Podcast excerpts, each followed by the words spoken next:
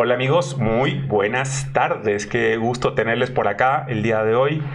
En verdad que no voy a decir estamos de manteles largo porque lo dije la semana pasada y la antepasada y van a decir este güey es un pinche mamón que repite sus discursos constantemente, constantemente. Pero estoy muy contento porque tenemos el día de hoy una presencia excelsa, una presencia de una periodista eh, de denuncia, una periodista de, de, de investigación, alguien que muchos de ustedes han de conocer eh, cuando la vean, ahorita que les dé la cámara, la van, a, la van a identificar y van a decir, ay, no mames, es ella, es Joali Resendiz, es yo, Joali Resendiz, es autora de Derby Presidencial, del, derby, presidencial. derby, presidencial. este, del blog A Toda Prueba, entre otras cosas. Y has tenido por ahí algunas publicaciones como por ejemplo... Uy, pues la última fue poner en jaque al partido del gobierno, que es Morena, al denunciar un diputado federal por el abuso sexual a un menor. Un tema muy conocido por todos. Ajá, de Huerta. Este, Saúl Huerta. Saúl Huerta. De Saúl Huerta. Digámoslo como es, ¿verdad? completamente, porque no tenemos por qué decirlo de otra forma. Saúl Huerta, así se llama. Así se llama. Así se llama y hay que, así hay que decirlo. Es como cuando eh, nos exigen que a un feminicida o a un prófugo se le ponga esta bandita con la que nadie lo, va a identificar. Entonces todos salgamos a la calle con bandita para que cuando lo veamos digamos, ah, mira, ahí va el de la bandita y ya sepamos que es él, ¿no? Claro. Entonces yo no entiendo por qué las autoridades se se han encargado de protegerlos, ¿sabes? Porque eso es lo que están haciendo, lo dijiste tal cual es, están protegiendo a un criminal, están protegiendo a alguien que desgraciadamente hace mucho daño a la sociedad y es parte de la, espiral de violencia en la que estamos inmersos como país, que ya estamos sensibilizados desgraciadamente, o, diría desensibilizados. Eh, en el, por lo mismo se nos hace ya tan normal el vivir en este tema. Y, el tema de hoy, eh, Joali, ¿lo digo bien? Yo. Joali. Joali, sí. digo bien tu nombre. Joali Resendiz. Eh, el tema de hoy a mí me apasiona por muchos sentidos, en muchas formas. Primero porque tengo un respeto descomunal para el periodismo. Eh, esa parte le, tengo un respeto bárbaro. Es siguiente porque, puta madre, ser periodista en México ya sabemos lo que implica. O sea, es, es, como estar en periodismo de guerra constantemente. Eh, tu vida está constantemente en peligro y a las autoridades les vale tres kilos de pito, la verdad, el cómo le vaya a, a los, a los periodistas, siendo, siendo honestos. Entonces, mi respeto es muy grande por ese lado. Pero cuando el periodismo de denuncia, cuando este periodismo de investigación va a temas que a mí me apasionan, a mí hay temas que me, me mueven mucho, la verdad. Uno de ellos tiene que ver con el tema de la no violencia. Y yo sé que tú tienes mucho que ver con la violencia infantil. Eh, tus, temas de investigación tienen que ver mucho con la violencia infantil, con el abuso infantil. Eh, es un tema que a mí personalmente me mueve muy cabrón, me mueve muy fuerte. Y otro que siempre me ha parecido, y lo he comentado con amigos periodistas constantemente, de eh, algo que no sé qué tal enterada este estudio, creo que bastante, pero de cosas que tienen que ver con eh, tráfico de órganos en México, con el gremio médico, con cómo se maneja el gremio médico, con cómo nos tapamos. Y lo dice un médico, soy médico, soy parte de este gremio. Eh, de hecho, por denunciar cosas de la pandemia acá, nos han bajado programas constantemente. Esto ya estamos acostumbrados. entonces son temas que yo sé que para ti son, eres una máster en ellos. Pues eh, lamentablemente, lamentablemente para muchos eh, se han encontrado con que me dediqué a la denuncia. Fíjate que hace mm, un par de años cubrí una nota en Yucatán en un psiquiátrico. Eh, la denuncia era exponer cómo las farmacéuticas pagaban a ese psiquiátrico para que los, los enfermos mentales tuvieron, tuvieran acceso a esos medicamentos, obviamente sin tener pues ellos la autorización, ¿no? Y que por una bitácora fueran las farmacéuticas teniendo pues los efectos que provocaban en un ser humano. Eso me parece terrible porque me encontré con seres humanos que eh, ya tenían una deficiencia mental, eh, seres humanos abandonados, sin familias, eh, solos en el mundo, pues, nadie que los defendiera y las autoridades médicas haciendo el negocio de su vida con las farmacéuticas, que además no eran dos pesos. No, no, no. Y ese tipo de denuncias, eh, cuando las expongo en, medios de comunicación, eh, la gente te va identificando como la reportera que puede denunciar negligencia médica, que puede denunciar abuso sexual infantil. De parte de los maestros, me ha tocado mucho denunciar maestros y maestras que, valiéndose de su cargo, teniendo a los niños tan cerca, fíjate, uno como papá uno lleva a los menores de edad eh, esperando la, escuela, es el segundo lugar, se supone, más seguro después de la casa. Y te encuentras con que como papá entregas a tus hijos, cuando un menor es abusado sexualmente, el hijo piensa que el papá sabe y que lo está entregando a su agresor. Es algo tan terrible, es algo tan me, ha tocado eh, eh, muchos casos que, se han hecho personales, ¿sabes? Porque siempre eh, te dicen, es que tú como periodista no puedes pasar la línea de lo personal. Pues, ¿Cómo no la vas a pasar? ¿Cómo no vas a no, no, ¿Cómo, no la, ¿Cómo vas a poner un límite entre lo que está enfrentando una mamá a la que se le orina a un niño de 8 años y no encuentra la ayuda por parte de la autoridad y eh, la directora, por ejemplo, tuve un caso en Xochimilco que me dolió muchísimo.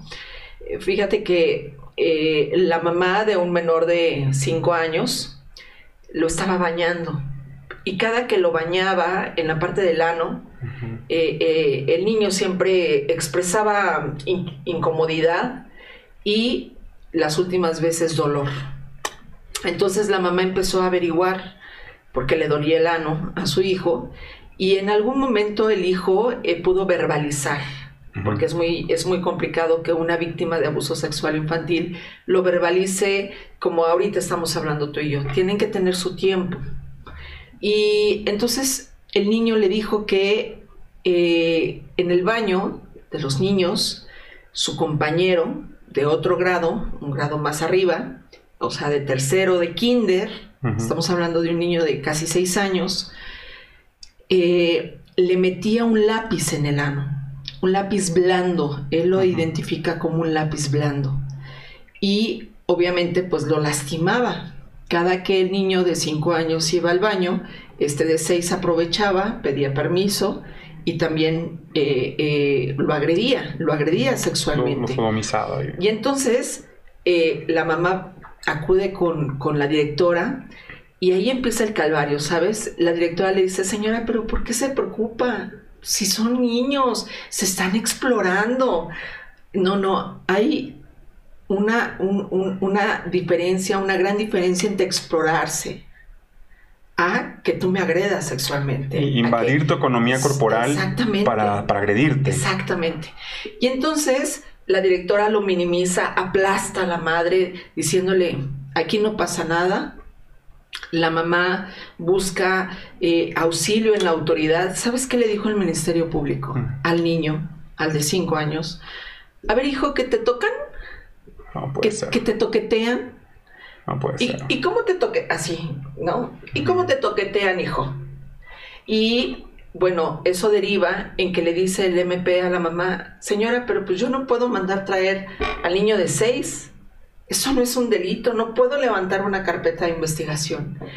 Y ya luego alguien le dice a la mamá, oiga, ¿por qué no busca a Joali Reséndiz? Ella ha denunciado el abuso sexual y me busca la mamá. Y es entonces cuando hago la denuncia pública de lo que ocurrió en ese kinder en Xochimilco, que, digamos, forzo al MP, a la Fiscalía de la Ciudad de México, a que haga la investigación y entonces todo esto deriva en que el, en que el niño de seis años estaba siendo violentado sexualmente en casa y llegaba a la escuela y lo repetía. Porque es una cadena, a fin de cuentas. Pero imagínate, eh, todo lo que debió haber ocurrido y que una reportera lo haga público para que una autoridad educativa hiciera caso.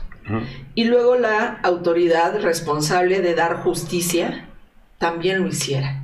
Es decir, terrible, triste, ¿cómo no te vas a cómo, cómo vas a delimitar esto es personal, esto es profesional, esto no me pega, esto sí, esto me afecta, esto no? Claro que no, pues somos seres humanos que estamos claro escuchando las historias y claro, así como nos pega eh, las partes dolorosas, claro que también nos afecta en los miedos de otros, en, en las consecuencias que otros se enfrentan, en saber tantas cosas tan destructivas entre nosotros, claro que eso te va afectando y claro que tu vida va, mm, digamos, transformándose en otras, en, lo que tú nunca esperabas. Claro, me, dejas sin palabras. Fíjate que uno de los lemas constantes de este programa y que es, es, parte de lo en lo que está fundado, eh, tiene que ver con, con la experiencia psicodélica con el sapito. Y una de las experiencias más este que, más te marca cuando tú estás ante la presencia de medicina es la comprensión absoluta de que tú eres el de enfrente, de que tú eres yo y yo soy tú en otro proceso. Entonces, en ese sentido, Joali, que llegue a ti una denuncia no es la otredad. Sí no es el niño el que está siendo, sino es la humanidad, eres tú la que está siendo dañada. Y el quedarte callada te hace parte de, te hace cómplice. Así como es cómplice el que dice, está pasando esto y no hace más que apuntar y no hacer más, es cómplice también el que se calla. Sí, em, fíjate que gran parte del problema que he enfrentado como reportera es justamente eh, que no le gusta a la autoridad lo que hacemos los reporteros, ¿no? Sí. Les incomoda, bueno, pues si les incomoda, siempre les he dicho, pues hagan su trabajo como deberían, ¿no? Si les incomoda que los llamemos corruptos, pues simple y sencillamente, pues no, no caigan en, actos de corrupción. exactamente, ¿no? Si no les gusta que les digamos eh, que son unos mediocres, ¿no? Pues trabajen como son, como es. A mí me ha parecido que esta carrera eh, ya está cayendo en ese poco respeto. Eh, la autoridad nos mira como eh, los chismosos. Sí, creen que es una onda tipo Pati Chapoy o eso, ¿no? Bueno, bueno. Yo no voy a decir. No, ellos, lo ven, ellos lo ven de esa forma. O sea, ellos no lo ven como algo como. Sí, sí, como, no, como algo serio e investigado, que está aportando y que además tenemos, digamos, todos los elementos para demostrarle a la autoridad que no están haciendo su trabajo. Claro. Y eso me parece muy grave, ¿sabes? Porque además empiezan a señalarnos, eh, como, como el caso que, que cubrí de, de, la Secretaría de Salud, de esa venta de insumos a los pacientes que estaba prohibida y que además dicen, ah, por su culpa, de la, por culpa de la reportera, entonces por eso yo ya no los estoy operando. Porque como ella denunció. Doña pues, chingona. sea, tú eres la responsable de algo que. Entonces, como ella denunció, pues entonces ya nos castigaron, entonces ya no podemos cobrarte. Entonces ahora, pues ve y reclámale a la reportera que, que vino a hacer la investigación. Y a mí me parece que la sociedad sí debería de eh, empatizar con lo que nosotros somos, con lo que nosotros hacemos, con lo que nosotros aportamos para la sociedad. Cerrar círculos, la sociedad tiene que cerrar círculos perfectamente y no lo veo yo que lo estén haciendo. ¿eh? No, no, no. Eh, hay, hay, una falta de empatía, hay una falta de sororidad, hay una falta de solidaridad para con nosotros. Solamente hay solidaridad cuando asesinan a un periodista. Exacto. Y entonces ahí sí todos, todos somos uno mismo y todos nos unimos y todos decimos ni uno más y, protestamos, pero ya mañana se... Pero esa no es la solución. No, no, no, la solución creo yo que eh, eh, empieza con el respeto, que respeten lo que nosotros hacemos, que nos den eh, esa, ese voto de confianza que nosotros no denunciamos porque queramos eh, joderles la vida a, quienes no están haciendo lo debido, lo que nos toca. Yo a veces digo, ¿cómo es posible que tengamos un país tan maravilloso y que de verdad todos los días estemos denunciando feminicidios?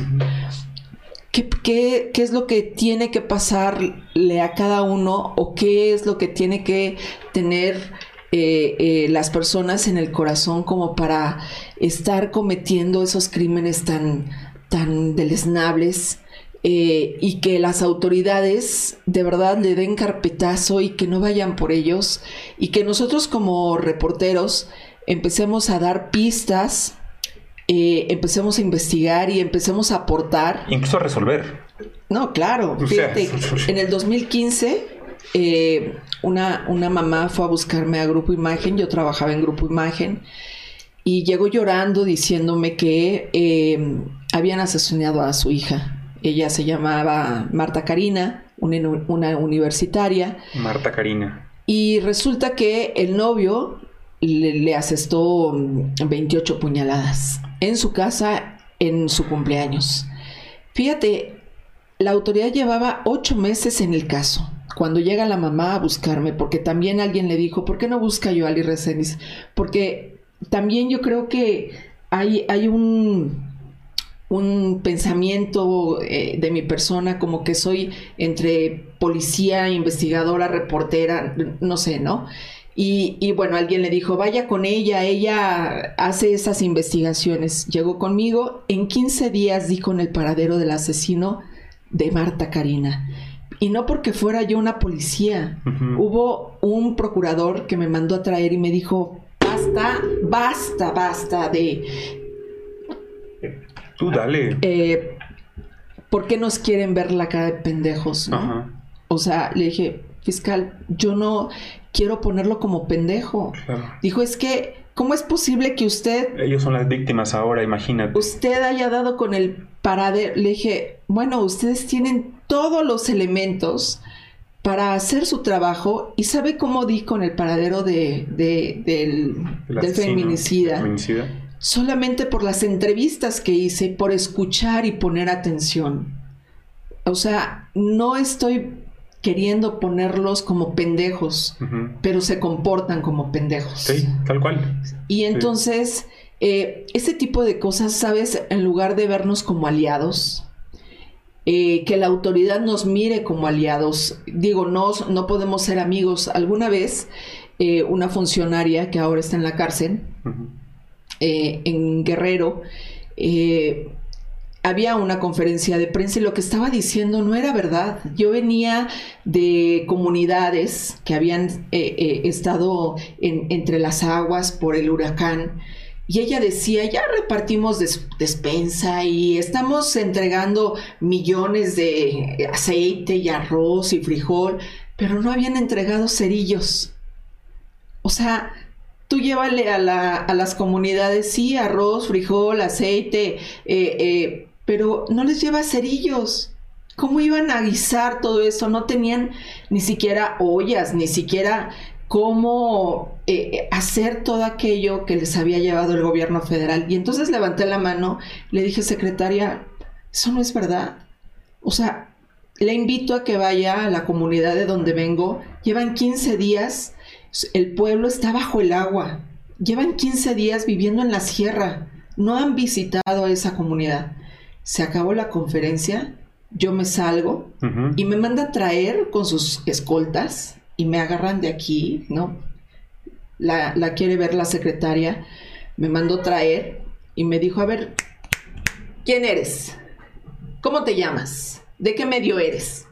Y ya le dijo su secretario, ¿no? Pues es Joali Resendiz, es de Grupo Imagen. ¿A quién tenemos ahí? ¿Quién es nuestro amigo ahí? Y entonces, y entonces le dice, le dice el secretario, no, pues Pascal. Pascal Beltrán es ese. Eh, Ay, Pascal. No, le voy a llamar. Antes no dijo Pascalito. No. no sé, digo, así pasa, ¿no? Así las películas. Dijo, le voy a llamar Para, para que sepa lo que me estás haciendo.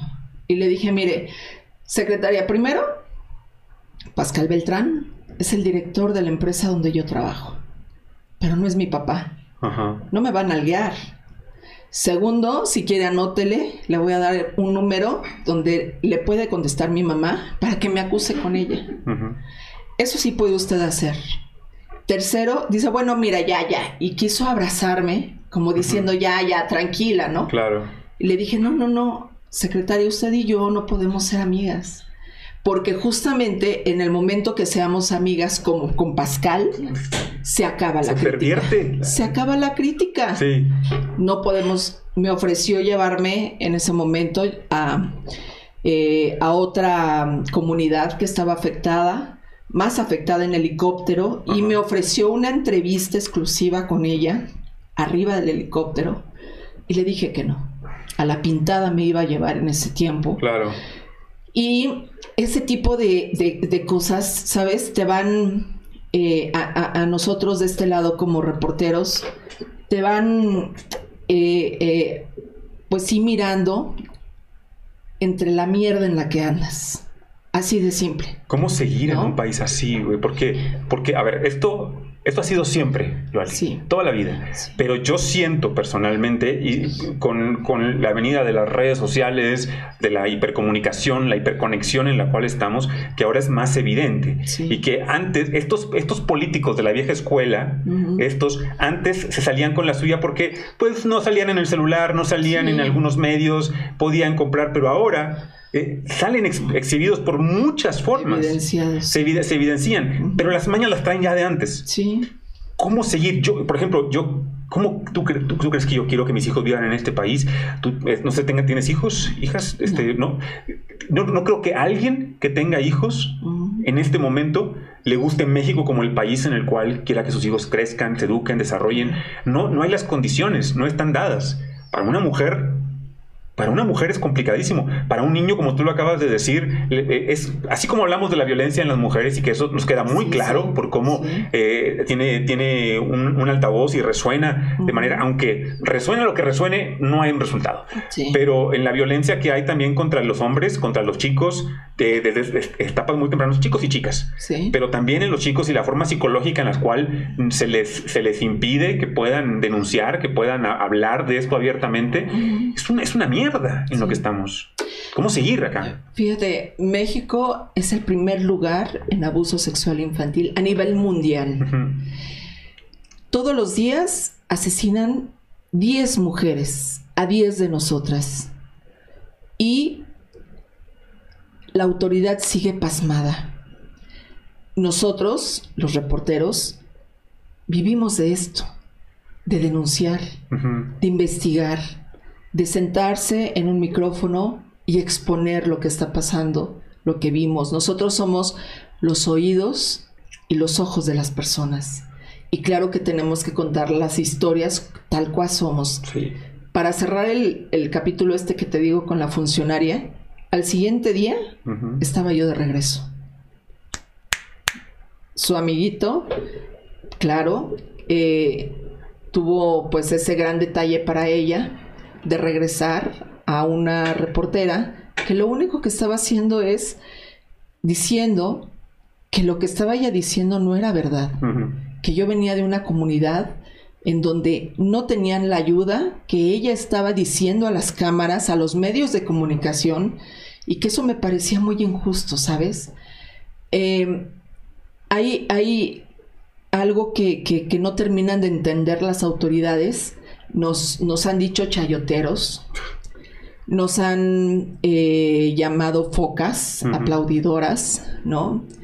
Eh, el presidente de este país no tiene ni el mínimo respeto por nosotros. Esto me queda claro. Y a mí me parece que es terrible lo que estamos viviendo.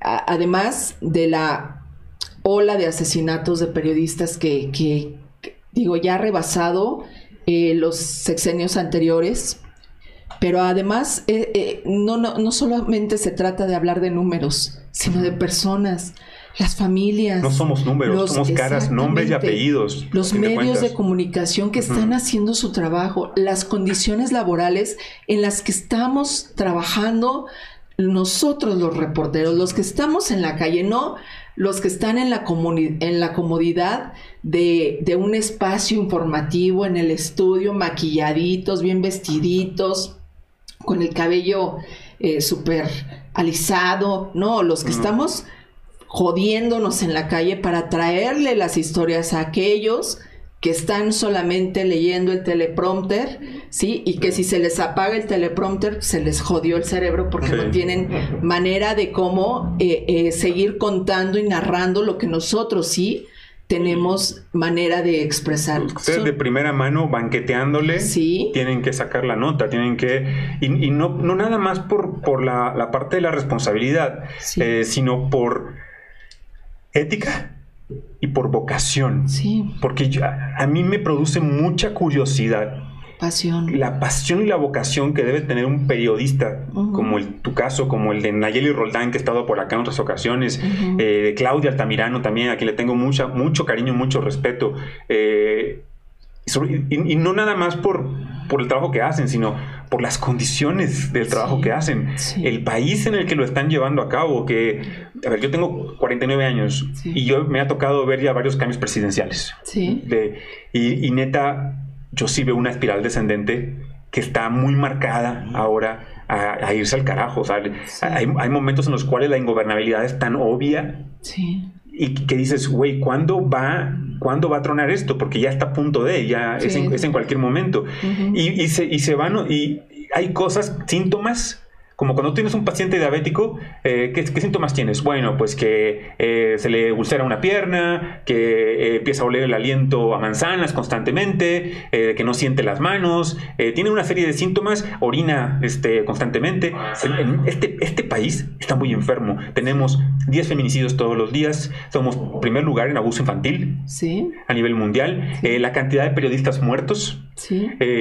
todo eso son los síntomas que nos están hablando de un paciente que está muy enfermo. Sí, que, que, que además están, están mirando cómo eh, ya le hicieron una transfusión, como, ¿no? Ya eh, estamos moribundos, ¿no? Y seguimos cometiendo los mismos, los mismos errores, pero creo que también eh, volvemos a lo mismo, ¿no? no hay un respeto.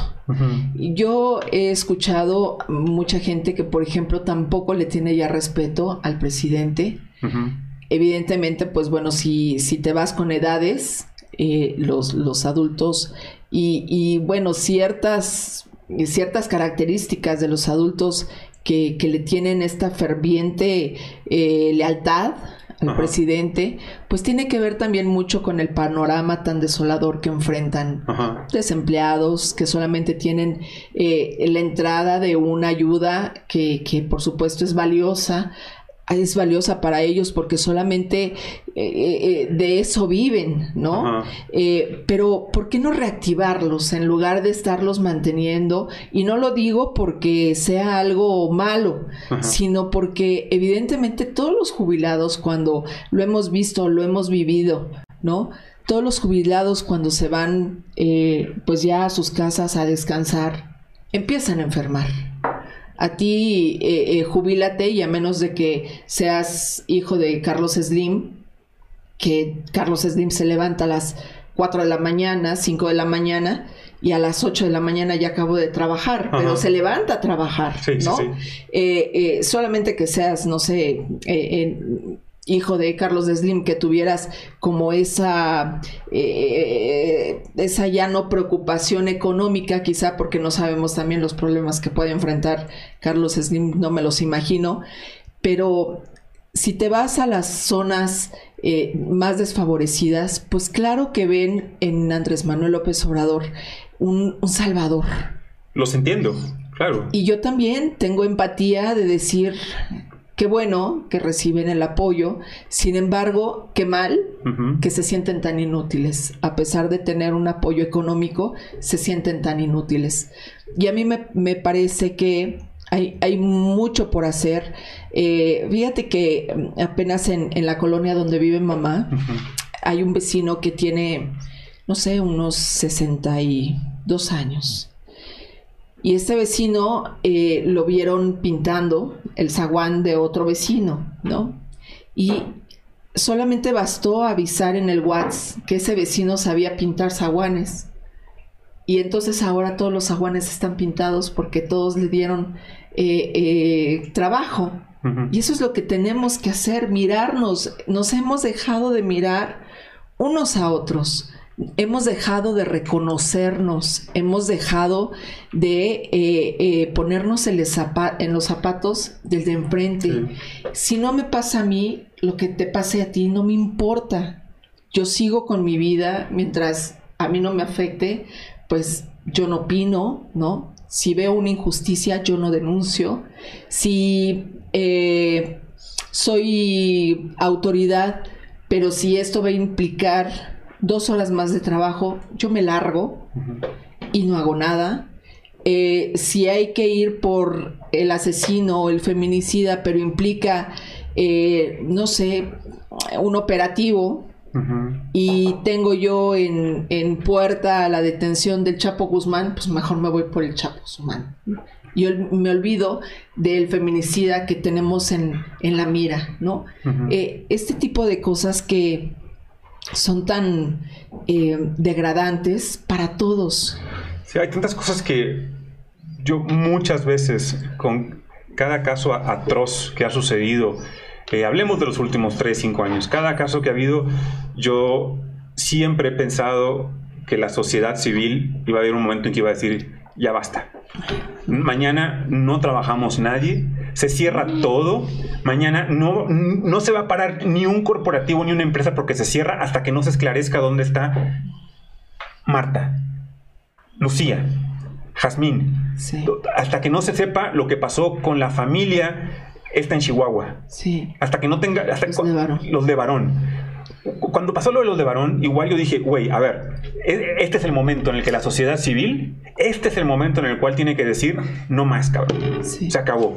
Aquí paramos, eh, a ver, los grandes corporativos, Slim, Salinas, FEMSA, Cemex, en todo el país, todos, a ver, nuestros empleados a su casa. Mañana no trabajamos y, no vamos a, producir nada en este país hasta que no veamos resultados. Pero no pasa eso.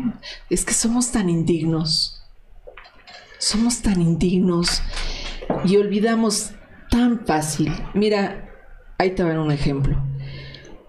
Cuando el presidente o cada septiembre, que es eh, eh, el grito en, el zócalo, en nuestro zócalo, yo quiero un día que algún día todos los mexicanos dejemos de ir a escuchar al presidente en turno sea Andrés Manuel o hubiese sido Calderón, no me importa el nombre. Un ensayo sobre la lucidez. Exacto.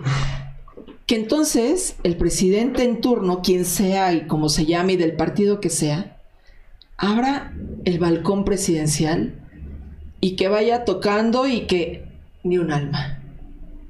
Todos podemos celebrar la independencia en nuestras casas. Todos podemos gritar viva México, viva Dolores, viva eh, que tú quieras. Pero no ir a que nos den a tole con el dedo. Yo he ido muchas veces como reportera y me da tanta tristeza mirar los camiones con acarreados. Denigrante, ¿no? Que, que estés mirando lo mal que la pasamos, incluso ellos, nosotros no por, yo siempre he dicho, ¿no? No porque trabajamos en la televisión, ganamos como si fuéramos millonarios. No es cierto. La gente piensa eso, bien cabrón. No es cierto, no es cierto, ¿no? Es un trabajo, sí, a lo mejor tenemos un poco de glamour, ¿no? Eh, eh, conocemos a famosos, eh, tiene su toque. Claro. Pero es un trabajo que además está muy mal pagado, ¿no? Y a mí me parece que si un día los mexicanos hiciéramos eso, deja tú ya de ir a votar por la revocación o no revocación o ese tipo de cosas. de mamadas, pero que, pero que uno de verdad diga, este septiembre no voy a ir al Zócalo porque me duele lo que te duela. Los periodistas, los feminicidios, los abusos sexuales, el desempleo, la inseguridad, el tema que te duela y decir, no voy a ir por esta razón, no voy a ir por las instituciones de salud pública en las condiciones en las que están, no voy a ir porque como médico no me dan los insumos necesarios que necesito para hacer mi trabajo, no voy a ir y así podemos y que el zócalo se quede vacío. De verdad que sería inédito y sería un gran mensaje. Porque entonces si, si diríamos todos al mismo tiempo, ya basta. Y cada vez está quedando más solo. Digo, sigue habiendo carreados.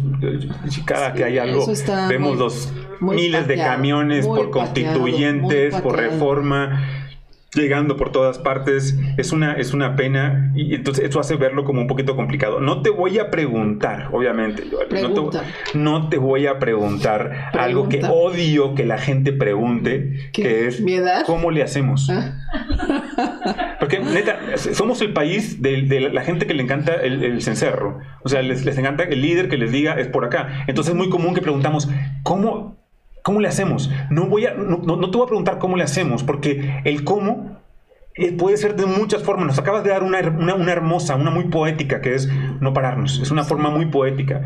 Pero en el día a día hay, hay, tantas formas más. El no quedarnos callados. El, si ves algo, neta, denunciarlo en ese momento, poner un dedo, este, ser honesto con... Fíjate, eh, somos tan, tan doble lenguaje tan hipócritas, esa es la palabra, tan hipócritas. Y a lo mejor muchas mujeres y a lo mejor muchos hombres me van a eh, decir hasta...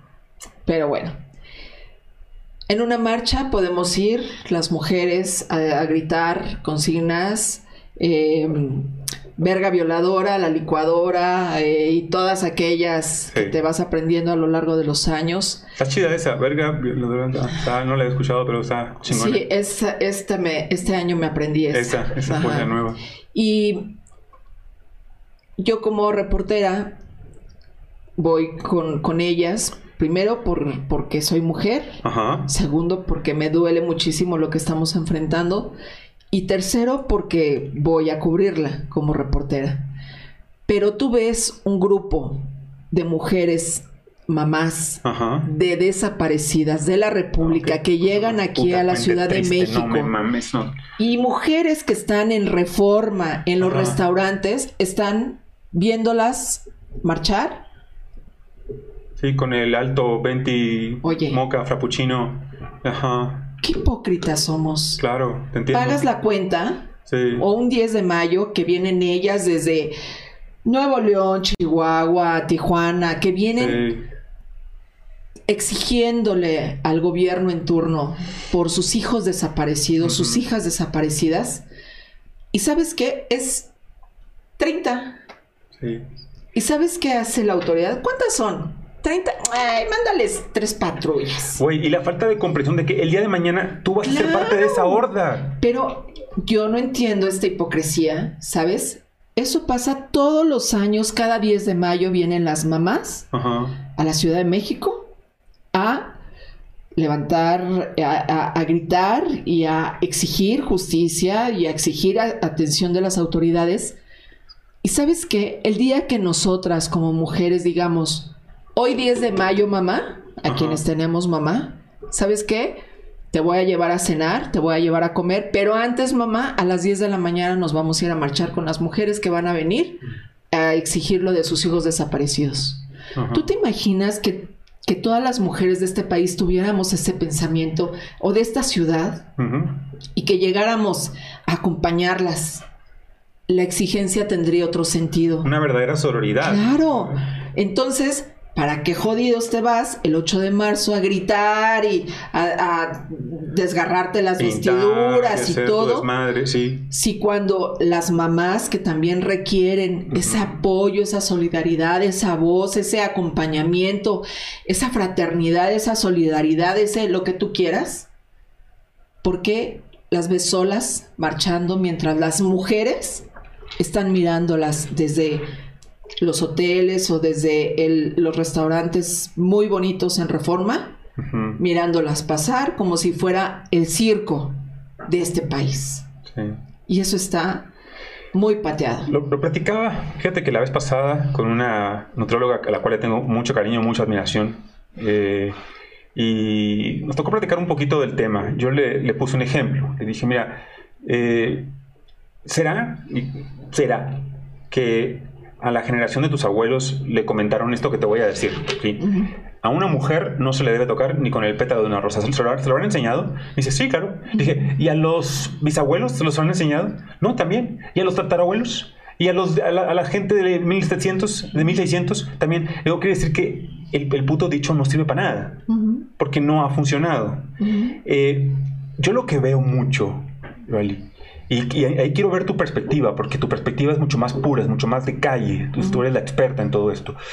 Yo, yo veo una división que le conviene a la cúpula, que le conviene al gobierno. Mientras siga habiendo unos que digan eh, las víctimas son estas, no, las víctimas son estas otras, no, las víctimas son estas otras, no, nuestras víctimas son más víctimas que tus víctimas y las víctimas estas son peores que estas otras. La división sigue y el avance no va a llegar, porque una fuerza que llega fragmentada es una fuerza fragmentada, no es una fuerza única.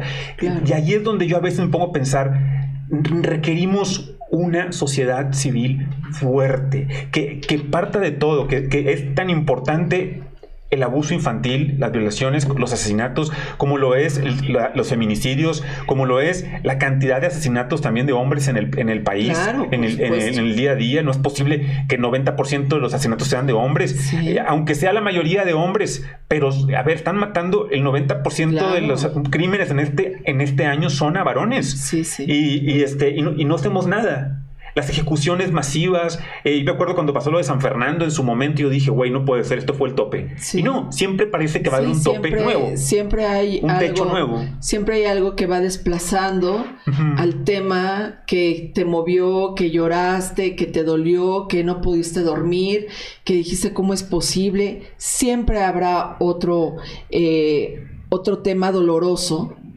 que cuando abres, abres tu Twitter, tu Facebook, ahí está y dices, ¿y qué crees? Cuando hablas tú de, que tenemos así como muchas batallas todos y que somos parte como de varios equipos, imagínate tú cuando una mamá o un papá o los dos tienen a un hijo que fue abusado sexualmente y van y denuncian. Todos los papás les voltean la espalda. En lugar de arroparlos, en lugar de exigirle a la autoridad, dejan escapar al maestro. La SEP no hace nada. La SEP dice, a mí ni me metan. La SEP dice, ¿sabes qué? Ya hubo un problema aquí. Tu maestro, te vas a Michoacán y ahí como los párrocos, ¿no? Como los sacerdotes. Ah, ya la regaste aquí en esta iglesia, pues ahora te vas a Guadalajara. Si, si tan solo los padres de familia dijeran, hoy no llevamos a nuestros hijos a esta escuela y todos vamos a poner una cartulina, cada una, cada familia, exigiendo justicia para el menor, la nena. Pero ¿sabes qué? Qué flojera, ¿no? Voy a llegar tarde a la oficina. Qué flojera, pues, híjole, pobre niño. Híjole, a lo mejor por algo, ¿eh? Pues sí, la niña se veía bastante loca. Todas esas cosas nuestras pequeñas batallas justo van perdiendo fuerza en el, en el trayecto del camino a la obtención de justicia.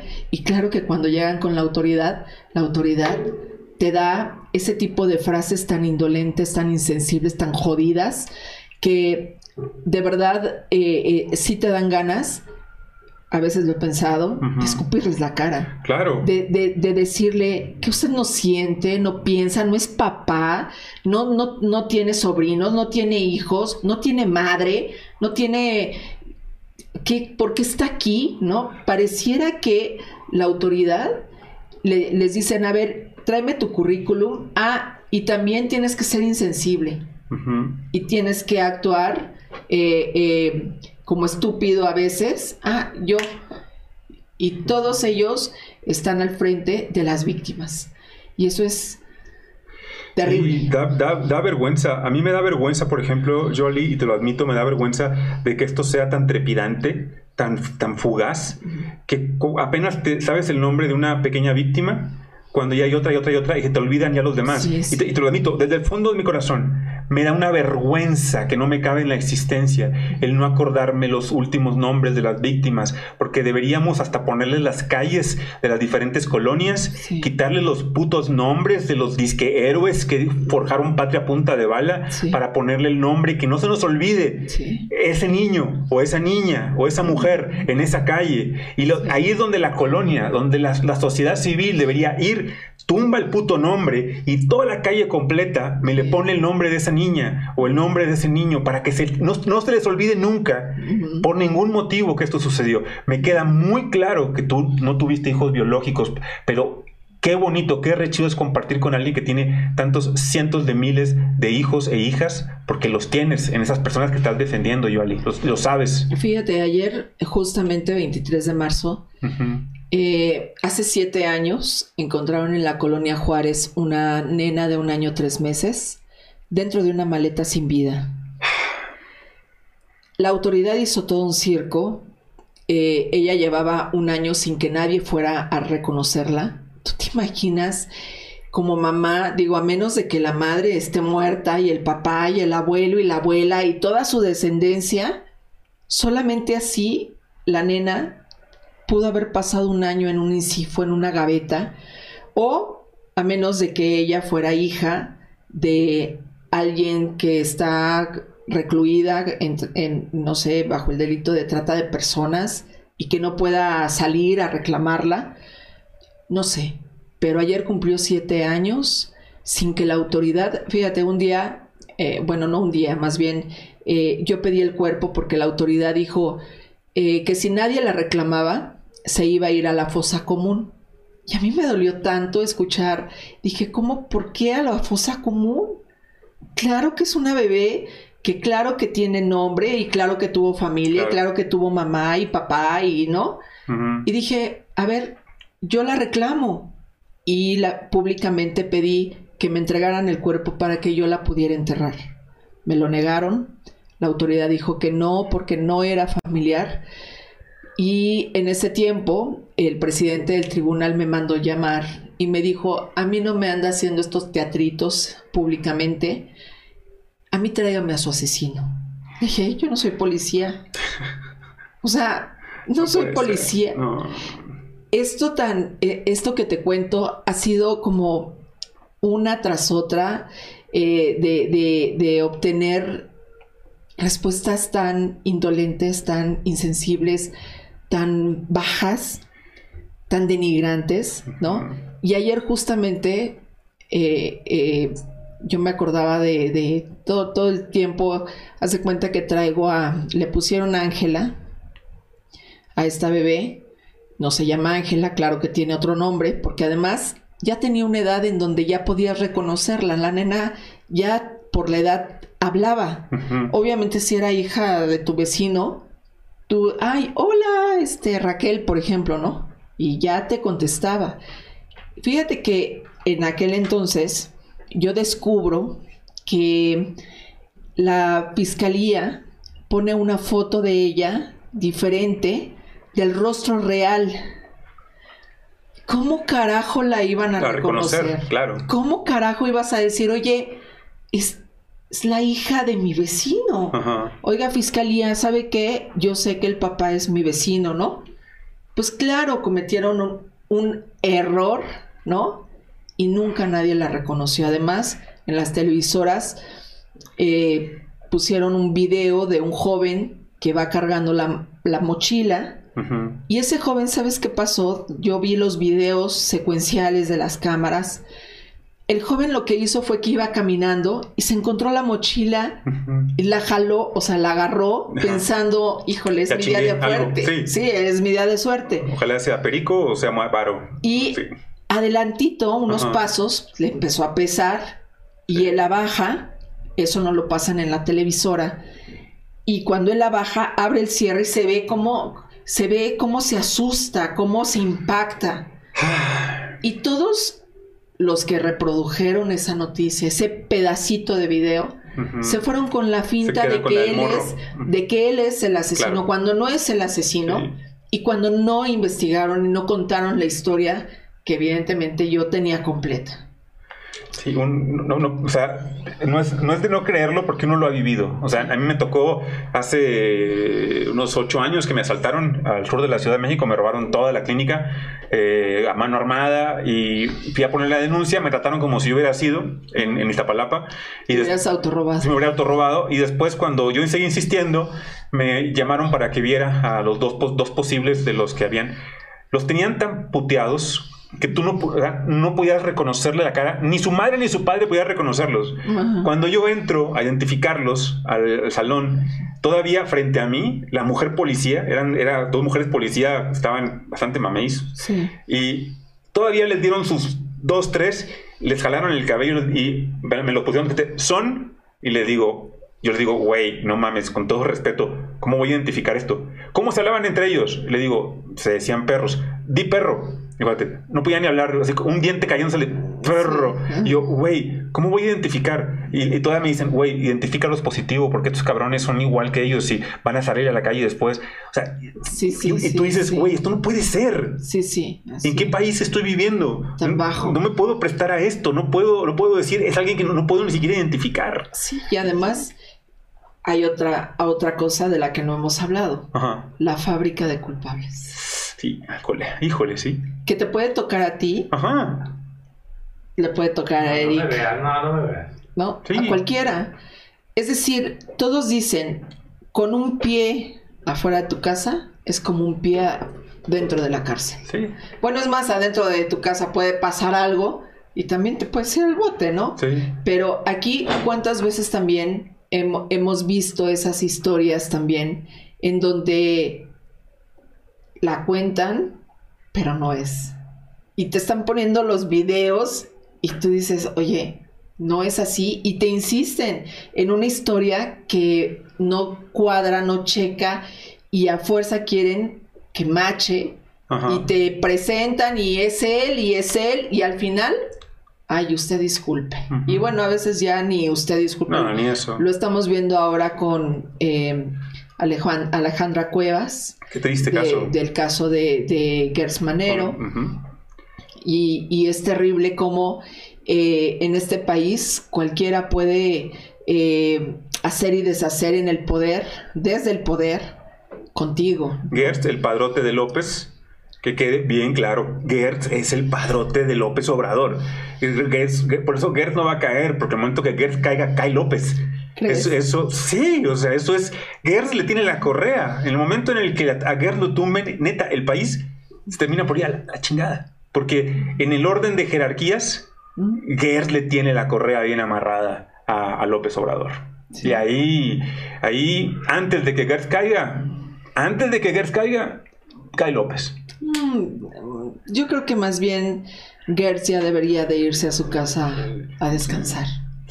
Eh, hace un par de días, me parece, o un poco más, leí que un magistrado había ya dictaminado eh, la libertad a Alejandra.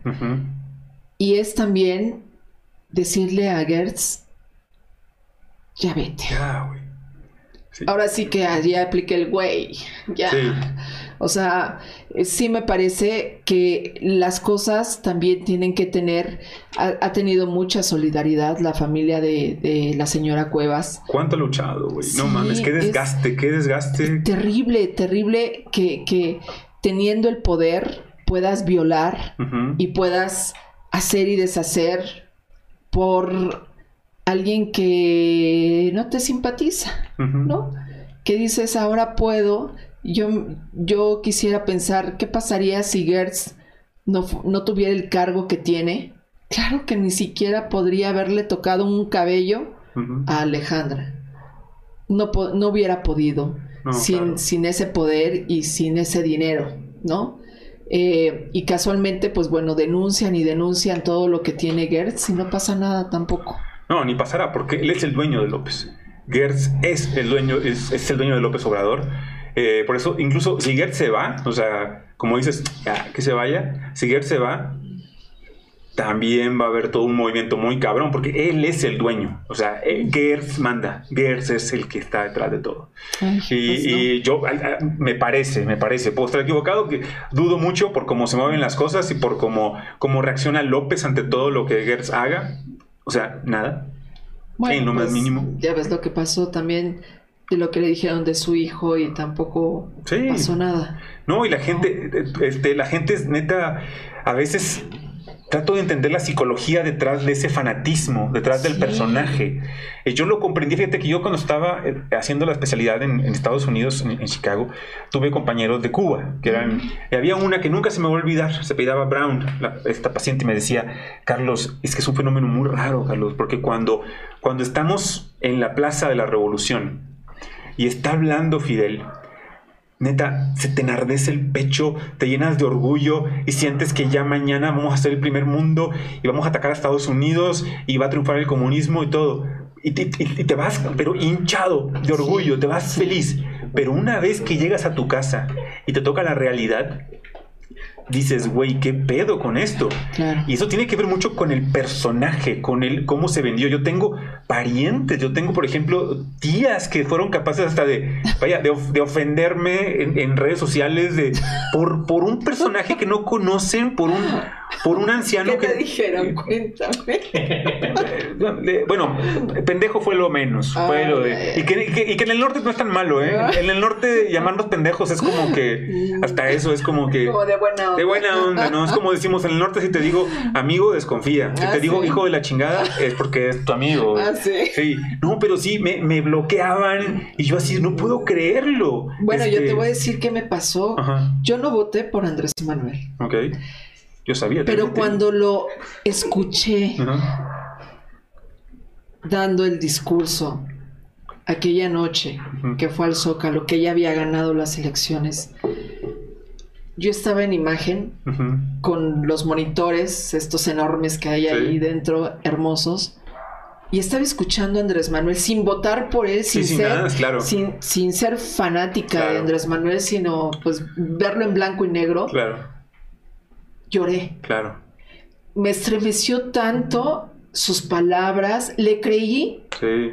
Y de verdad, yo creo que yo soy una de las eh, mexicanas, no sé si pocas o muchas, que ha estado tan, eh, que se siente tan abandonada, que se siente tan, tan sola, que se siente tan, fíjate, eh, acabo de, de cubrir un caso de un señor que no tenía ni para comer. Eh, eh, en la ciudad hay esos comedores comunitarios donde venden la comida a 11 pesos y te dan sopa, arroz, frijoles, guisado, tu agua, tus tortillas por 11 pesos.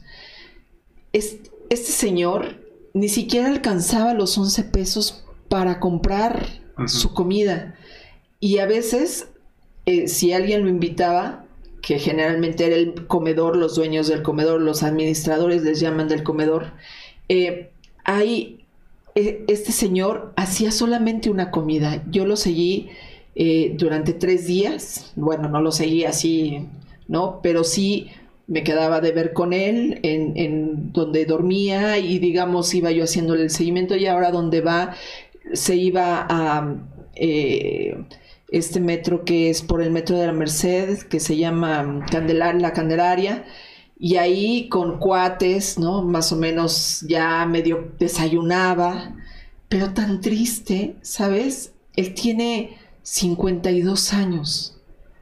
Y ni siquiera es un hombre que se salió de casa y ni siquiera tiene para comer. Lo triste que es que llegues bueno, a cualquier edad, y que no tengas ni siquiera lo básico para enfrentar la vida. Y como él, si, tú y yo, si tú y yo ahorita nos vamos por la calle y le preguntamos a la gente si tiene una preocupación, claro que te van a salir historias van a frotar, a, aflorar y van a, van a, no vas a saber cuál de todas ellas es más grave.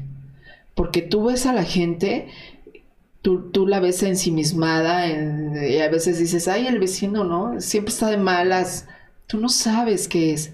Alguna vez hice, eh, eh, escribí Los hijos de la cárcel y una de las historias que me quedó muy grabada es la de un joven que todavía está, eh, él limpia parabrisas en el kilómetro 14 que está ahí por Zaragoza.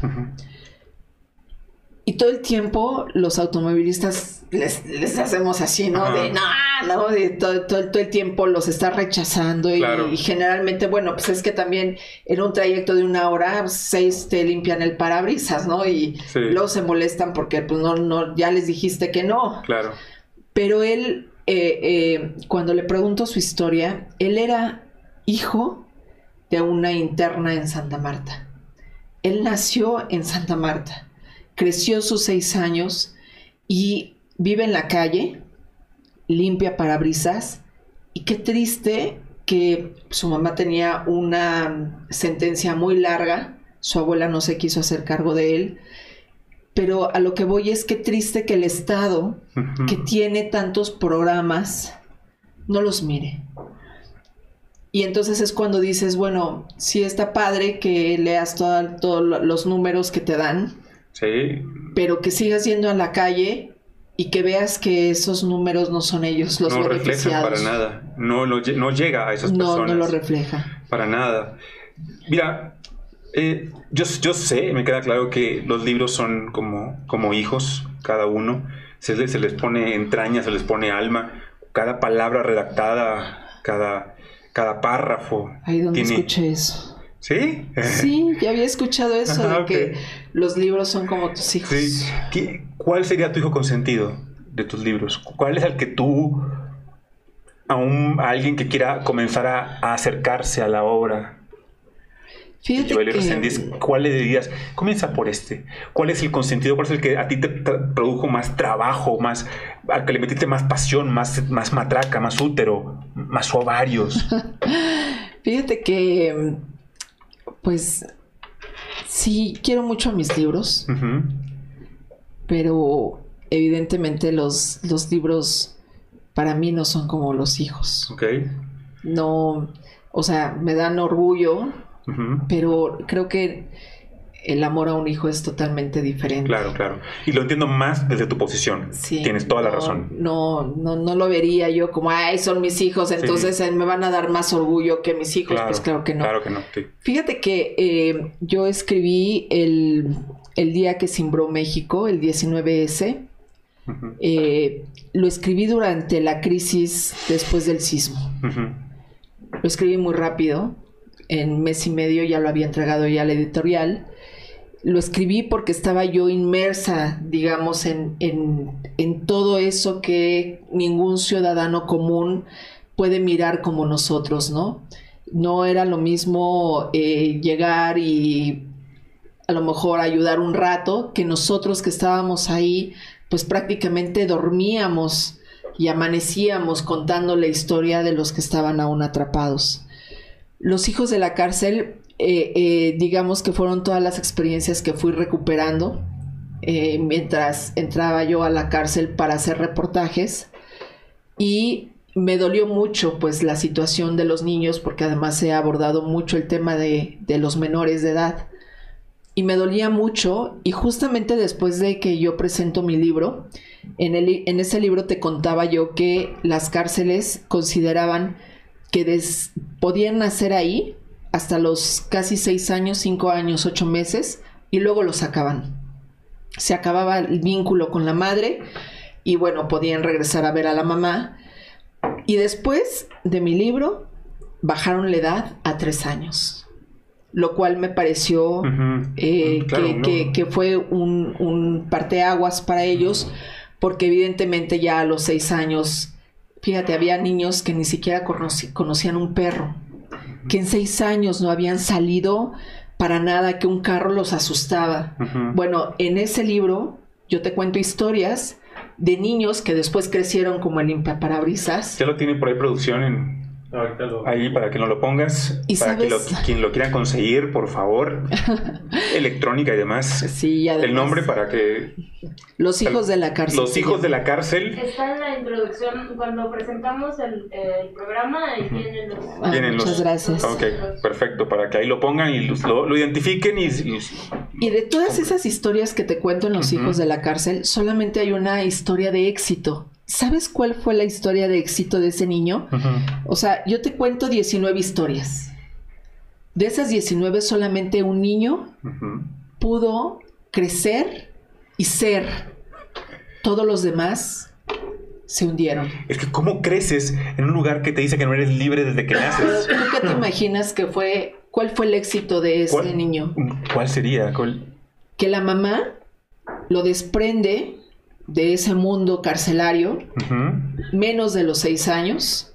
Ella a los dos decide decirle a, decide decirle al que era entonces su pareja y que después, pues bueno, vivió con ella, que se hiciera cargo. Los abuelos asumieron esa responsabilidad. Ok. Y nunca él regresó a la cárcel a ver a su mamá. Tiene lógica. Y entonces Hoy es un médico del Ángeles, del Hospital Ángeles, uno, un médico muy reconocido. Y su historial de vida es que nació en la cárcel, producto de una violación, y la mamá decide sacarlo de ese mundo, destetarse de él y darle la oportunidad de que él fuera alguien sin que ese mundo carcelario se lo tragara. Todos los demás hay, hay niños. Un ejemplo de flor de loto. Fíjate, hay, hay niños que crecieron y que al no, al no saberse en este mundo de afuera, como le llaman, al no encontrarse, al no eh, sentirse como de, de este lugar, cometieron un delito para volver a ingresar a donde ellos sabían que era su mundo. Imagínate qué terrible perder la libertad, eh, eh, catafixiarla porque hemos sido tan ingratos, tan insensibles, tan hipócritas otra vez con estos niños que solamente nos acordamos, los medios de comunicación nos acordamos de ellos cuando es el día del niño, por ejemplo. Ay, vete a hacer, Carlos, búscate una nota así de esas de lágrima. Búscate niños ahí en la cárcel, así recibiendo juguetes y que te lleguen. Entonces, pues, Carlos pide su cámara y te acuerdas y grabas la carita del niño y la difuminas un poquito, pero cuentas la historia de la secuestradora que vive ahí con sus dos hijos, ¿no? O te acuerdas cuando es el Día de Reyes. Pero todo el año se te olvida que dentro de las cárceles hay mujeres con niños dentro.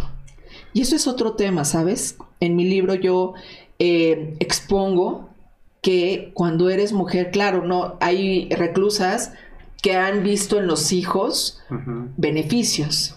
Y entonces dicen, ah, pues... Entiendo, sí. ¿Cuál es, qué tengo que hacer para que me vaya mejor? Ah, pues tengo un hijo. Ajá. Ah, pues es, con este chavo me, dan beneficios, pues entonces tengo otro hijo. Y así se la, se la viven teniendo hijos y eso tampoco, ¿sabes qué? Alguna vez le dije yo a... Eh, me, me reuní con diputadas y con senadores y les dije, ¿por qué no les quitan el derecho a tener hijos a, las que delinquen? Claro. Ok, a ver, Yoali, tienes 22 años, puedes ser mamá, pero tienes una condena de 8 años. De aquí a los 30, pásale por favor a este departamento de ginecología, te van a amarrar las trompas, no vas a poder tener hijos en este lapso de 8 años de tu condena. Claro se restablece cuando obtengas la libertad. Claro, cuando salgas, ten los hijos que quieras. Y si tienes 40 y a los 48 ya no pudiste porque ya estás muy grande y lo que sea. Claro. Tu problema. Sí. Fue tu riesgo, fue tu decisión. Pero entonces me dijeron los diputados y los senadores que no, que yo no podía hacer eso. Porque era atentar con el derecho de las mujeres. dije, bueno, sí, el derecho de los niños. Claro, porque va ahí pegado. Claro. O sea, ¿cómo, ¿cómo es posible? Porque las hay, las reclusas, las internas, que dicen, bueno, a ver, yo tengo 24, pues me aviento seis hijos, o me aviento tres hijos. Y las abuelas dicen, oye, ya párale.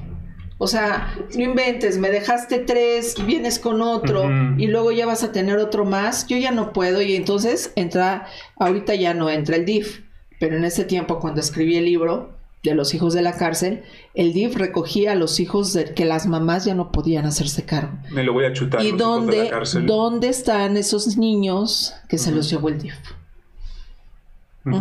Sí, es, tiene razón de que se vea como una fábrica de criminales eh, los, los, recintos este, presidiarios en México, porque eso es lo que se convierten. Eh, la verdad que deprime escuchar esto porque no veo una salida. Pero además imagínate, los niños, independientemente de que estaban en un lugar ya encerrados, el lenguaje les cambiaba totalmente ellos hablaban como el secuestra, la secuestradora, como...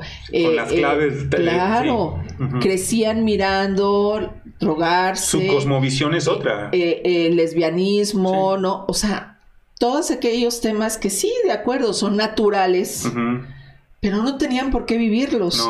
Incluso yo les, les expresé y les dije, bueno, a ver, si ya les permiten a las internas tener hijos en la cárcel, bueno, ¿por qué no adaptan la cárcel para que, a ver, Joali, ya te embarazaste, perfecto, ahora vas a pasar al edificio de enfrente, que es para mamás.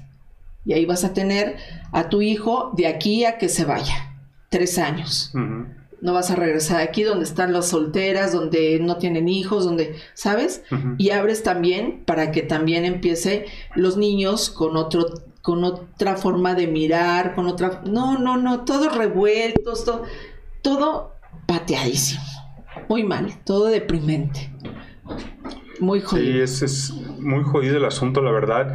Da, da, una tristeza. No se ve para dónde. Tenemos también diputados y senadores que la verdad son muy buenos para tuitear, pero son muy malos para presentarse a votar o para, o para presentar iniciativas que verdaderamente ayuden a este país a salir adelante. Y viendo ese tipo de cosas, menos, no hay, no, no hay esperanza. Y, y, yo creo que a veces hasta lo hacen a propósito, ¿sabes? Claro, claro. Eh, eh, a veces eh, no entiendo por qué no legislan a favor, por ejemplo, de las víctimas. apenas acabo de, hacer una nota para MBS Radio con Pamela Cerdeira, en donde justamente hablaba que después de un feminicidio en Yucatán, el gobernador legisló una ley que promueve que cualquiera que cometa un feminicidio puede alcanzar hasta 60 años, que es una super ley, ¿sabes? Pero ¿qué crees? Que ok, ya está la ley aprobada. Ya, ya, ya, si eres feminicida puedes hasta 60, años. Pero en el proceso te pone, ponen el delito como homicidio simple. No lo califican como feminicidio y ahí... Sí, ahí se presta para... Entonces esta ley pues vale gorro. claro, claro. en la tipificada es donde se pierde el asunto. Y o pues nunca lo encuentran, este, todos esos errores en esas integraciones de carpeta que no le dan el valor, digamos, a ese tipo de iniciativas que sí deberían de eh, eh, incluso compartirlas con los estados, decir, a ver, oigan, Aquí en Yucatán queremos promover esto. A ver, oye Carlos, que gobiernas, ¿qué, estado te gustaría gobernar? A mí me gustaría Nuevo León. Oye, a, ver, este, comuníquenme por favor con Carlos. Yo voy a llevar agua a Nuevo León. Del, gobernador de Nuevo León. Oye, Carlos, fíjate que estoy proponiendo esta iniciativa. ¿Te sumas? Sí. ¿Te sumas, Carlos? 60 años para los feminicidas, ¿vas? Sí, Simón. Ah, pues órale. Y ya vas haciendo una sinergia, que se vea que realmente cuando pasas por un cargo político tan, tan importante, que se vea que realmente dices, oye, Joal y Carlos hicieron, es que qué padre. Y que cuando te vean en la calle, gobernador. Sí, güey, porque vas a tener hijos. Gobernador. Y, van a decir, tu, tu, papá, güey, tu abuelo. Fue el que hizo esto. Pero no hay, no hay visión. No, no, no, no. Nada más se la van haciendo tontería tras tontería. Quiero hacer un pequeño mención para Cerveza Charro, que es nuestro patrocinador. Se las recomiendo, la pueden pedir por Amazon y por Mercado Libre, les llega el cartón. Eh, claro, les llega el tiempo, ustedes la ponen fría, oye, se la pueden acompañar de fritos, churritos y demás. Nada con exceso, todo con medida. Está muy chida, pero no abusen, no se pasen de lanza. Es mi cheve, mi cheve favorita, chela favorita. Es una Pilsner bastante, bastante recomendable. Y me gustaría preguntarte de un caso muy famoso, eh, del caso Owen. Ay, eh, fue un caso tristísimo. Fíjate que eh, yo siempre le he dado mi número celular a quien sea, siempre les doy. No, tengo ese rollo de, ay, no, yo no voy a darle mi número personal a Carlos, ¿no? No, yo te lo entrego, te lo doy, ¿no? Con mucho gusto. Si tú malinterpretas y al rato me estás mandando, este, oye, me gustaría salir, en ese momento yo te bloqueo. O sea, así trabajo. ¿No? No, no me gusta tampoco aquellos que malinterpretan las cosas porque es un número profesional, ¿no? Y entonces, en algún momento, eh, un doctor que había tenido mi número me avisa que en el hospital, en un hospital en el Estado de México, había un bebé, bueno, un niño ya de cinco años, al que no se le podía ver un pedacito de piel sin que no estuviera moreteado y me fui al, al hospital, me prestaron ropa de doctora, porque era la única manera de cómo podía yo ingresar al hospital. Y ahí eh, conocí el caso de Owen, un nene que lo había golpeado el padrastro, policía del Estado de México, y la mamá policía del Estado de México había permitido eh, ese, esos golpes.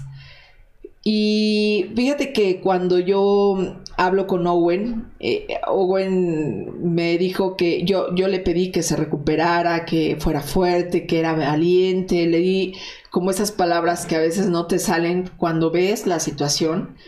Y le dije que qué quería que yo le regalara en cuanto se repusiera. Y él me dijo, nunca he tenido un pastel.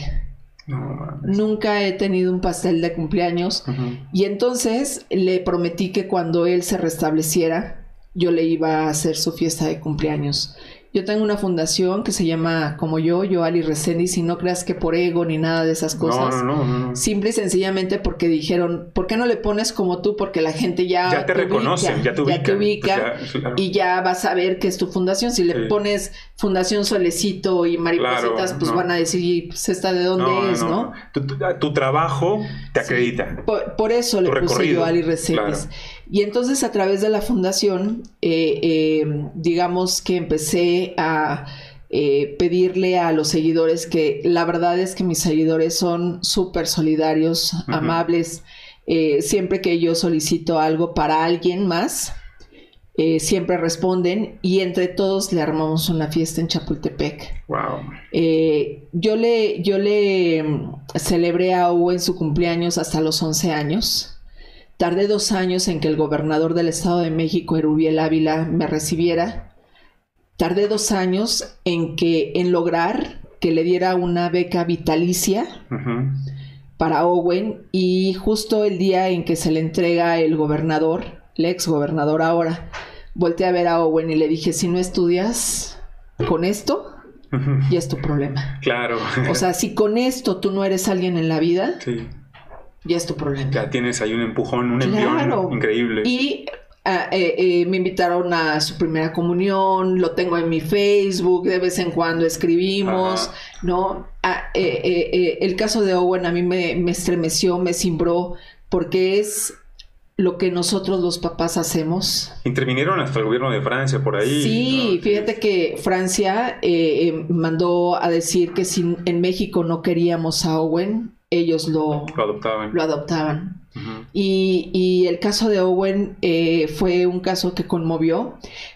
Hubo quienes criticaron las fotos que yo subí a Twitter de Owen, todo golpeado. Pero sabes qué, la verdad es que yo no, eh, eh, a mí nunca me ha importado ese tipo de comentarios, porque si tú no pones la realidad, nunca vas a mirar de que somos capaces los adultos. Esto no puede matizarse, esto no puede edulcorarse. Esto es en lo que vivimos, este es el país en el que estamos. Y lo que hacemos los adultos. Los humanos, lo que hacemos, porque lo hacemos todos. Claro, claro, A ver, es muy fácil decir, lo hicieron ellos. A ver, güeyes, tenemos que tener conciencia, lo estamos haciendo todos. por supuesto, por supuesto. Porque todos somos parte de este país. Si cada mujer que violentan y que asesinan, sí, físicamente fue él, pero güey, lo hicimos todos. Fíjate, escuché hace ratito, fui al mercado y escuché a una señora que estaba vacilando con un joven que llevaba unos tambos de basura. Y ella le decía, al rato vas a ver, güey, en la casa, pero se estaban bromeando entre ellos. Y, y, dice, vas a ver cómo te va a ir. Y él le decía, a ver si es cierto, porque pues siempre apagas la luz y no sé qué cosa. Y algo le dijo ella y él le respondió, ¿y luego por qué las matan? No mames. Fíjate que yo siempre he, yo he cubierto muchos feminicidios y todos duelen de la misma manera, pero siempre he considerado que las relaciones es como cuando vas en un carro. Tú te subes a tu carro, tú tienes el control, o vas de copiloto el papel que tú quieras, copiloto o manejador en esa relación. Y de repente hay un tope. Tienes que frenar para pasar el tope. Viene un semáforo alto, verde, date vuelta. Esta vuelta está prohibida, no te la vayas a dar. Tienes que ir a una cierta velocidad. Pero ¿qué hacemos en una relación que a veces decimos, pues, nos damos la vuelta prohibida, seguimos el exceso de velocidad, nos pasamos los topes. Claro. Y claro que todo eso va a derivar en que cuando tú no pones límites y no respetas las señales, va a aparecer la violencia, va vas a chocar. Sí. Y en ese choque te puedes morir. Eso es lo que eh, yo he interpretado cuando cubro un feminicidio. Claro que ni ustedes em,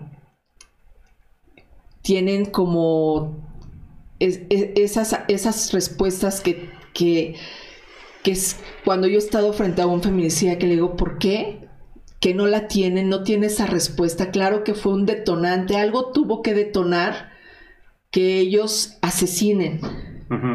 Pero es un detonante que viene desde hace tiempo. Y claro que nosotras no fuimos poniendo, aunque duela y aunque digan, ay, está exagerando. Claro que no. Nosotros, ni tú pones un límite conmigo, ni yo pongo un límite contigo, ya no nos llevamos bien, ya somos incapaces de estar juntos, ya no te caigo ni me caes, ya no me amas, no te amo, ya peleamos por cualquier cosa. Lo mejor siempre es Separarse y ya. Claro.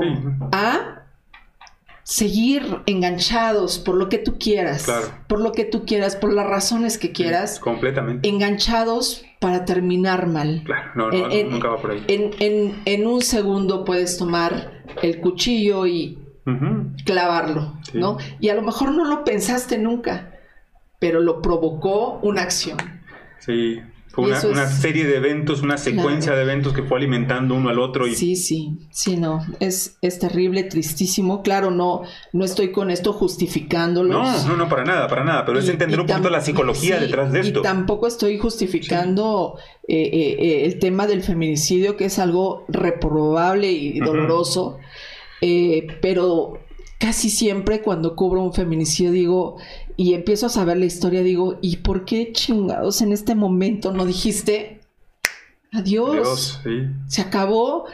Y, y, de verdad, las historias que he cubierto, siempre hay una o dos o tres o cuatro oportunidades en donde pudiste Siempre hubo muchos avisos. Aparte, claro. Los, hubo. Platicaba también con la compañera, con Paulina, la vez pasada de eso, que son cosas que, están a ver ya muy identificadas en la psicología. El, cerebro del, hombre tiende a cuando se enoja y no tiene las cosas como quiere, tiende a manifestarse, no todos, pero tiende a manifestarse más de una manera violenta física. Cuando el de la mujer tiende a manifestarse más de una manera violenta, verbal.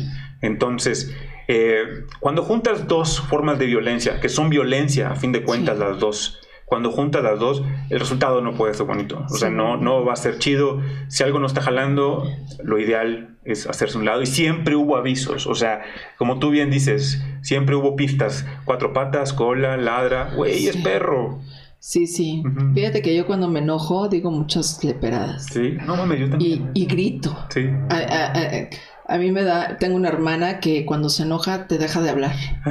O sea, Oye, mira que no reaccionamos diferentes, sí. Y yo, la verdad es que una vez mi papá dijo, hija, esas no me las sabía. o sea, ni siquiera había escuchado todas las leperadas que dijiste, ¿no? Eh, eh, digo, yo no es que me justifique, pero eh, mi, mi, rabia, digámoslo así, es, es, ha sido como, eh, eh, las leperadas ha sido como el camino para...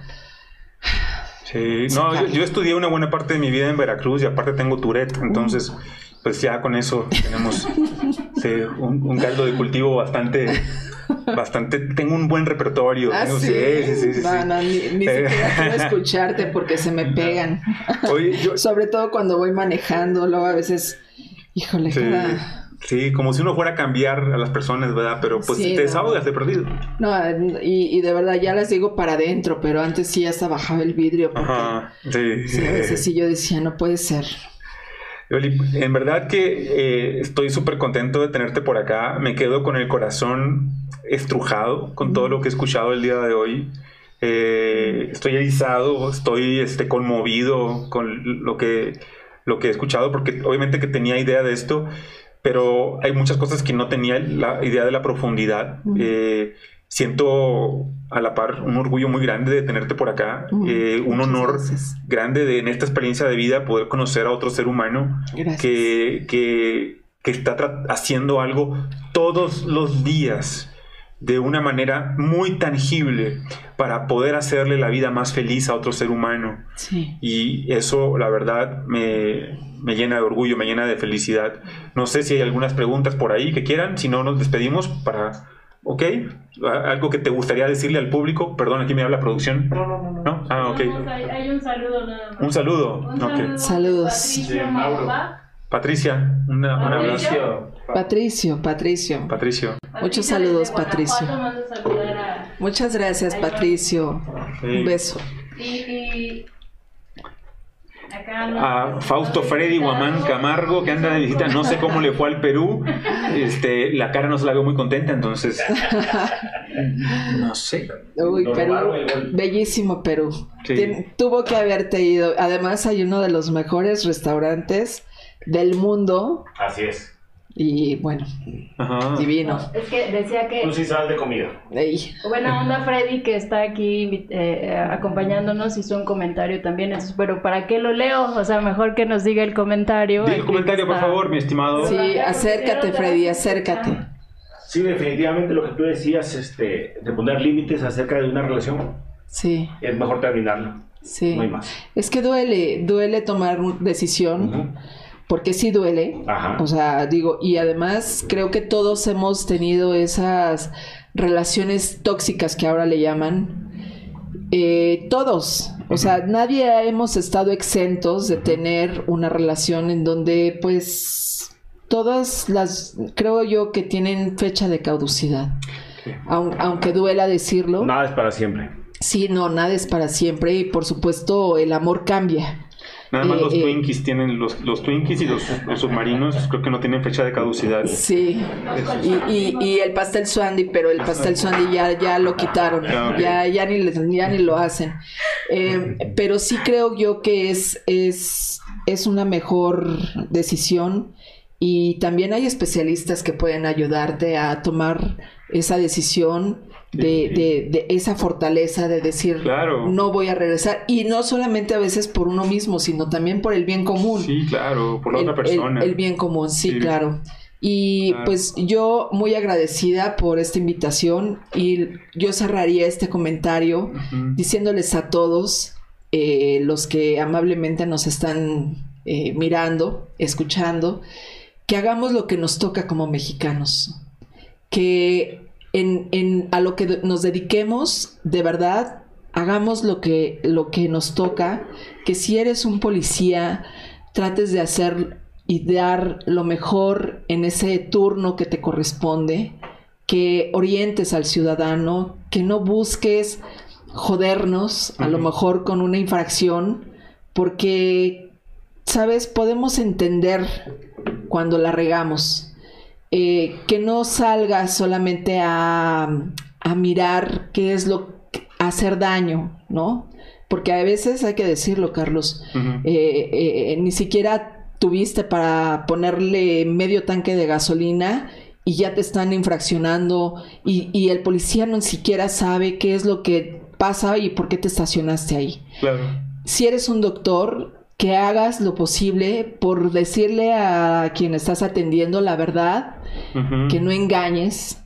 Y así me podría yo seguir con, con, con todas las profesiones que tenemos en este maravilloso país que si tienes un negocio, que lo recibas a todas las personas que entran y que les agradezcas que hayan entrado a tu local, que los invites a regresar, que hagas lo posible por tener esa empatía con otros desde que sales de tu casa y que regreses a dar las gracias. Creo que eso, Carlos, eh, eh, eso llevo muchos años eh, tratando, tratando, porque no te voy a decir, no, pues yo lo hago así al pie de la letra, pero siempre trato de portarme bien, de hacer lo que me toca como ciudadana, como profesional, como parte de una familia, como amiga, eh, y trato de ser auténtica y trato de no perder eh, mi dignidad y de recordar por qué estoy aquí y por qué sigo haciendo lo que tanto amo y tanto me apasiona. Entonces, eh, hagamos lo que nos toca y creo yo que si todos hacemos este ejercicio, va a ser mejor para todos, porque además también recordemos que todos necesitamos de todos, Carlos. Sí. Todos. Completamente. Y a veces pensamos que nunca vamos a estar en los zapatos de otro. Y eso es algo que pues es muy difícil que en este país, con tantas cifras tan dolorosas, pues no te ocurra a ti. Es el primer principio del amor, es la caridad. En algún momento tú vas a requerir de ella. Sí. Por eso darla, darla es dártela. Simplemente. Y no es un cliché, el cambio empieza en uno. Sí. Eh, empecemos hoy mismo, no mañana. Y hagamos de esto algo mucho más bonito, porque lo que tenemos ahora no lo es. Más positivo y no hacer lo que no les gustaría que les hicieran. Exacto. Creo que sí. Muchas gracias. Gracias, totales, en verdad, de todo corazón, con toda mi alma. Qué honor, qué placer, pandilla. Gracias por haber estado acá el día de hoy. Eh, ojalá que nos acompañe nuevamente más adelante, Yoli a hablar más de periodismo, de más casos de investigación. Eh, estoy seguro que a ustedes les va a encantar. Y a la próxima, a lo mejor analizamos algunos de tus trabajos. Claro. Este, para ver qué tal, nos metemos a fondo en él. Sí, por supuesto. Además, todas las historias que, que que tengo de los ciudadanos y ciudadanas siempre necesitan espacios. Seguro. Y, eso es muy importante para mí. Aquí es un canal abierto, es tu casa. Gracias. Por favor, siéntate en la libertad de cuando quieras venir aquí a usarnos para denuncia, para reportar, para invitar a alguien. Es tu casa, por favor. Muchas gracias, muchas gracias. Gracias a ti. Gracias por la invitación. Gracias, a todos. por conectarse. Pandilla, pórtense bonito. Chao, no coman tierra. Bye bye.